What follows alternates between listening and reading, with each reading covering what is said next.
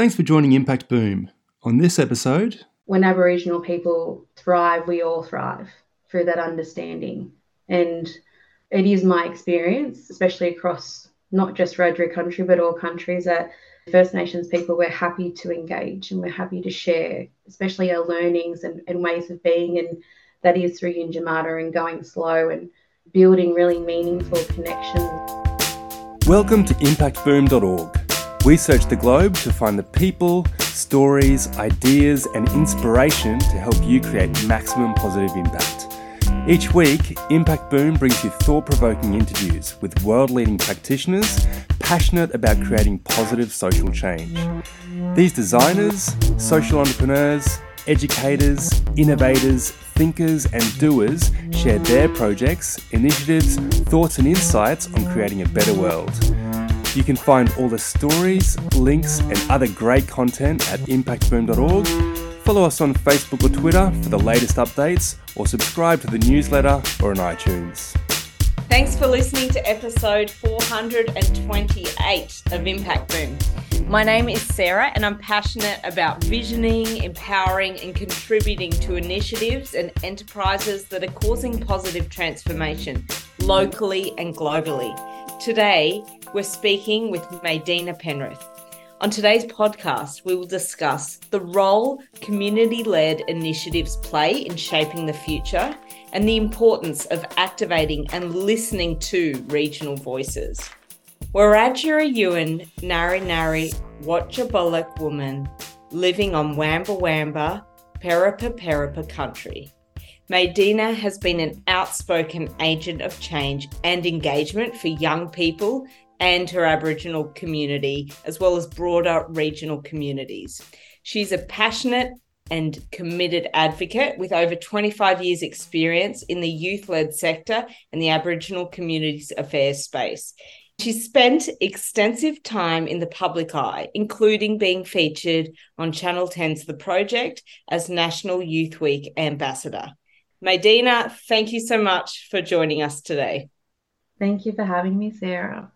Maydena, to start off, could you please share a little bit about your background and what's led you to where you are today? Will do. So I grew up in Griffith and around like surrounding areas, and I'm including Goolgowi and very regional, remote area. And since then, I've always been in the youth led slash volunteer space and was doing that for uh, scared to do the math. I think it's been, yeah, 25 years. Always passionate and, saw the capacity that was built in me as a young person in that space and continued that and maintaining that while also then pursuing a career and going out and just working with mob and community on all different levels, whether it was local government, state government, or in corporate or as self employed as a consultant. So, yeah, I've been around everywhere and I'm very passionate about continuing maintaining our connection to country and culture for what's going to be here for not my generation, but you know what legacy we're leaving and what's our work going to look like in the next you know 150 years. So that's what brings me to the front of mind, whether it is you know, showing up in my everyday job or the work that I um, invest back into community. Can you tell us a little bit more about some of the spaces that you've worked in, both as a professional and in your community development volunteer spaces? The highlight would be where I was the inaugural First Nations manager for Football Australia. So I got to work all across the country with A League teams, with our state member federations. We hosted National Football Indigenous festivals.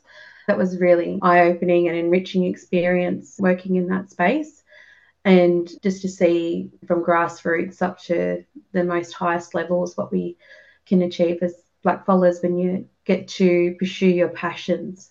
At the same time, I was working at Football Australia. I was actually appointed to the Ministerial Task Force for Aboriginal Affairs.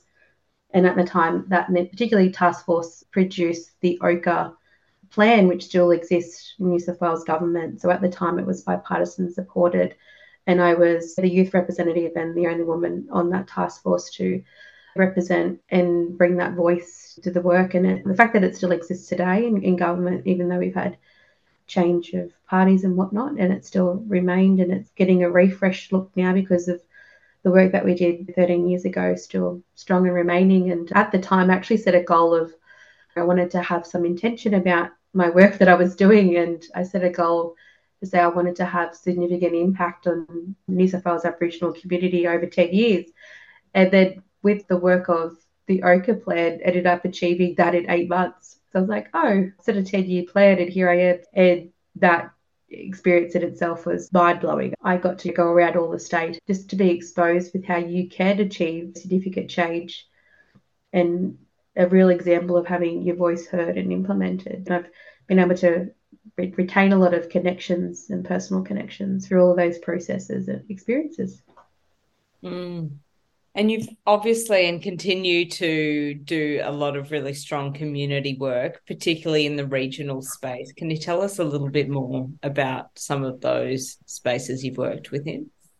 In starting that, it was making a conscious choice to remain and live regionally, even though there might have been opportunities for me to progress or higher roles or to make where I might have been able to make an impact. And I guess, but then weighing that up with what my values were to remain on country and living regionally. And in saying that, really reflecting on my skill base and what I had to offer, and through what my lived experiences were in the workplace, and where I was experiencing a lot of success, and then I wanted to build that capacity back into some of our Aboriginal community controlled organisations. And it was very challenging, but I saw myself as someone who had the skills and knowledge. So I then had the responsibility to take it on and did see a lot of meaningful change that needed to happen. And for me, it was being exposed and having knowledge of an issue that I had to really pursue it. And I guess it, it takes a hit in terms of where you expand your resources and what you commit your time to. But in the end, it was really worthwhile um, things that I got to pursue. And at this point, I'm more than happy to step away because I feel like it's where I can just see things are thriving and off they go. It's good to not to be needed. We need to be consciously working ourselves out of the job in our space. Mm, doing that capacity building to activate communities to upskill. Yeah. As someone who is a leader in both Aboriginal affairs and in regional community spaces, and as a voice for regional communities, what are some of the challenges, the opportunities, and the possibilities that you see laying ahead? Uh, I definitely want to start with possibilities because I really um, look at just the health and well-being of society and it's a slower pace when you go regionally and but it's also a, a stronger sense of community and connection and that's the feedback I see a lot of the times when talking to my metropolitan colleagues and about what we get up to and just having the neighbours over for a bonfire on the weekend, which is what we did. And we, you know, toasted marshmallows and we lived that sense of community. It's a bit more scarce in metropolitan areas. And to me, where the value that I put on that's much more. To me, it's that the possibilities are just around looking after yourself and self care and how we're looking after the environment and so to me, a lot of the possibilities and opportunities are just being present in regional areas, and I guess that's what physically we have to offer. So in Deniliquin, where I live, where the Edward River runs through the town, and it's that sense of belonging and connection and identity that, especially Aboriginal people, that we have. I get to experience being on country is quite powerful and, and meaningful. And we, I guess, in the space that we are, Sarah, it's where you just get in there and you do the work because of that sense of community and and what skills everyone brings to the table and that's the motivation. Like you, you get to see and live the the outcomes of your work. You then become the example of this is what you're able to do. And then at times those examples of really work that's been done they might win an award or you're an example in a shift in policy on the bigger levels through that exposure. In saying that, that is the challenge that a lot of your time and resources need to be invested up front. But in saying that, the motivation of like you will live and breathe those outcomes. I guess for me, it's just that would I experience that just informing stretching myself too thin, I think is what I'm getting at. I'm at the age where I know it's that receptacle exchanging of energy and resources that might not necessarily be money, that shared economy and what will the future look like. And it's going to be on, I think, a lot around our health and well-being. Hmm. Maydena, what are some things that you wish people who have never lived in a country town or have never really because I, I, suppose you and I both grew up in the country and growing up and living in the country and passing through are two very different things. And as you've mentioned to me before, in your roles, you're really passionate about advocating, of course, for First Nations communities and for all communities who occupy regional spaces. What do you think it is that people could do with understanding a little bit more deeply? I feel like it's for me definitely what I learn from others and the skills and that life experience that they're more willing to share and indoctrinate you in when you're a part of a smaller community. And I found myself doing it as well. You need to know how to navigate services we have, and you've got to be really proactive. And because things are few and far between, you show up and you don't want to miss out. And so, yeah, I guess it just enhances sort of everything in your life. So, you know, you're looking for what events on and who are we supporting. And I guess the ethos that we have is that we're really conscious with the environment. And I guess a great example in Deniliquin is they have a purpose built store for people that have excess produce from farms or just their houses or things that they're selling and it's operated off a volunteer basis. So it's where we're in a way looking at that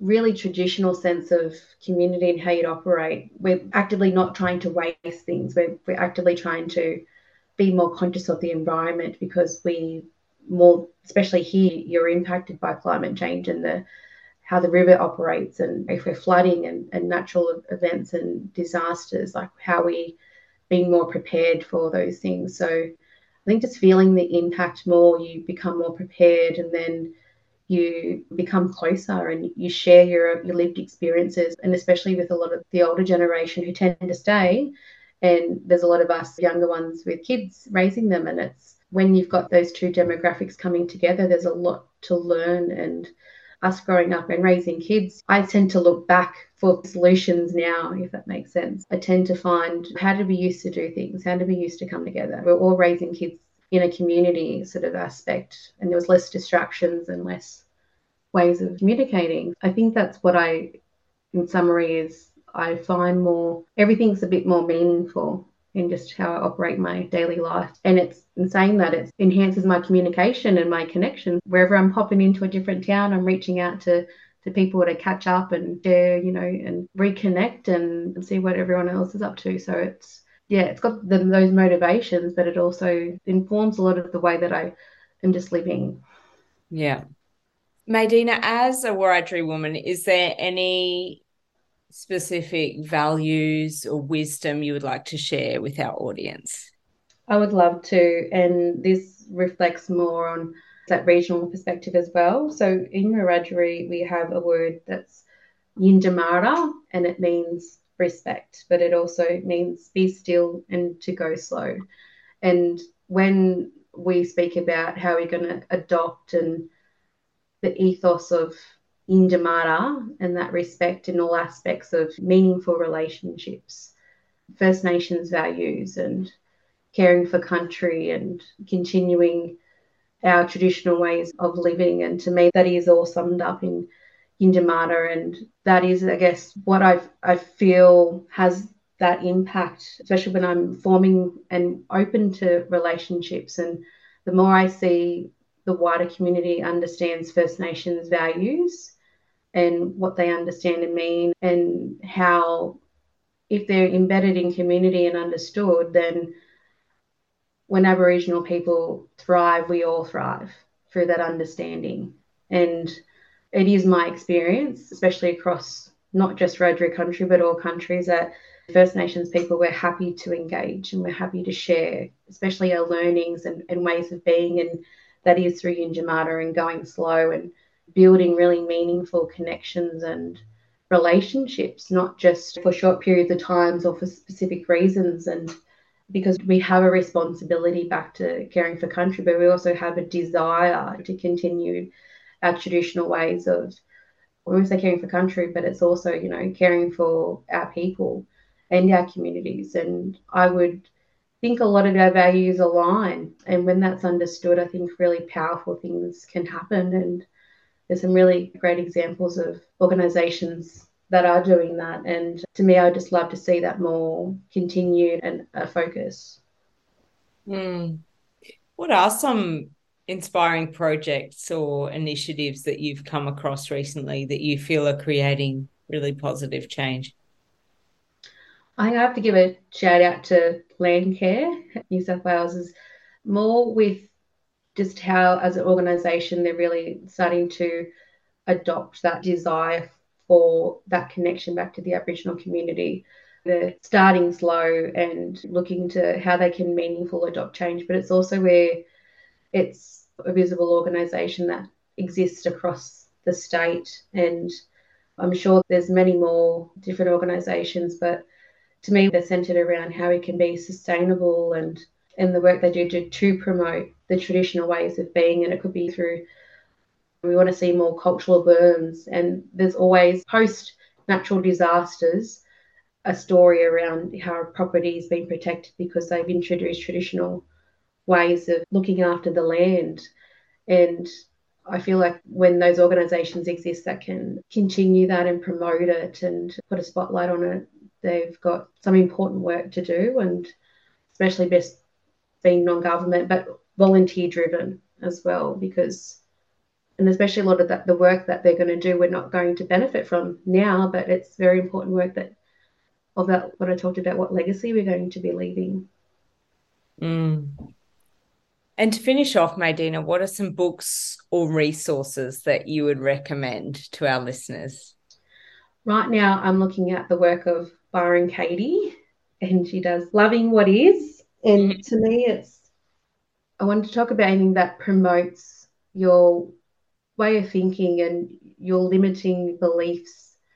And I think, especially important regionally, and especially important as a First Nations woman, of a lot of intergenerational trauma and things that have happened in the past, and then what opportunities we have now. So I think it's promoting her work is more around well what's what's the reality and how we can really make meaningful change for ourselves so just finding something that constantly where you need to really look at questioning your limiting beliefs and what you can achieve and i've get to do that every day and i shared with you how not moving to a major centre just to pursue my career work and, and choosing to stay regionally. And I've and I thought like if people valued me for my skills, they would find me and, and keep me. And I've been able to do that. We need to just offer different perceptions on situations and it's the work that we've got to do ourselves. Fully agree. Yes. Maydena, thank you so much for your generous time and your insights, your wisdom, and your contributions to the world. Thank you, Sarah. Thanks for listening to Impact Boom. You'll find links to the initiatives, people, and resources mentioned in this podcast on impactboom.org. Please leave your comments below, and remember, we'll be publishing fresh inspiration and insights to help you create positive impact every week on the website, Facebook page, and Twitter.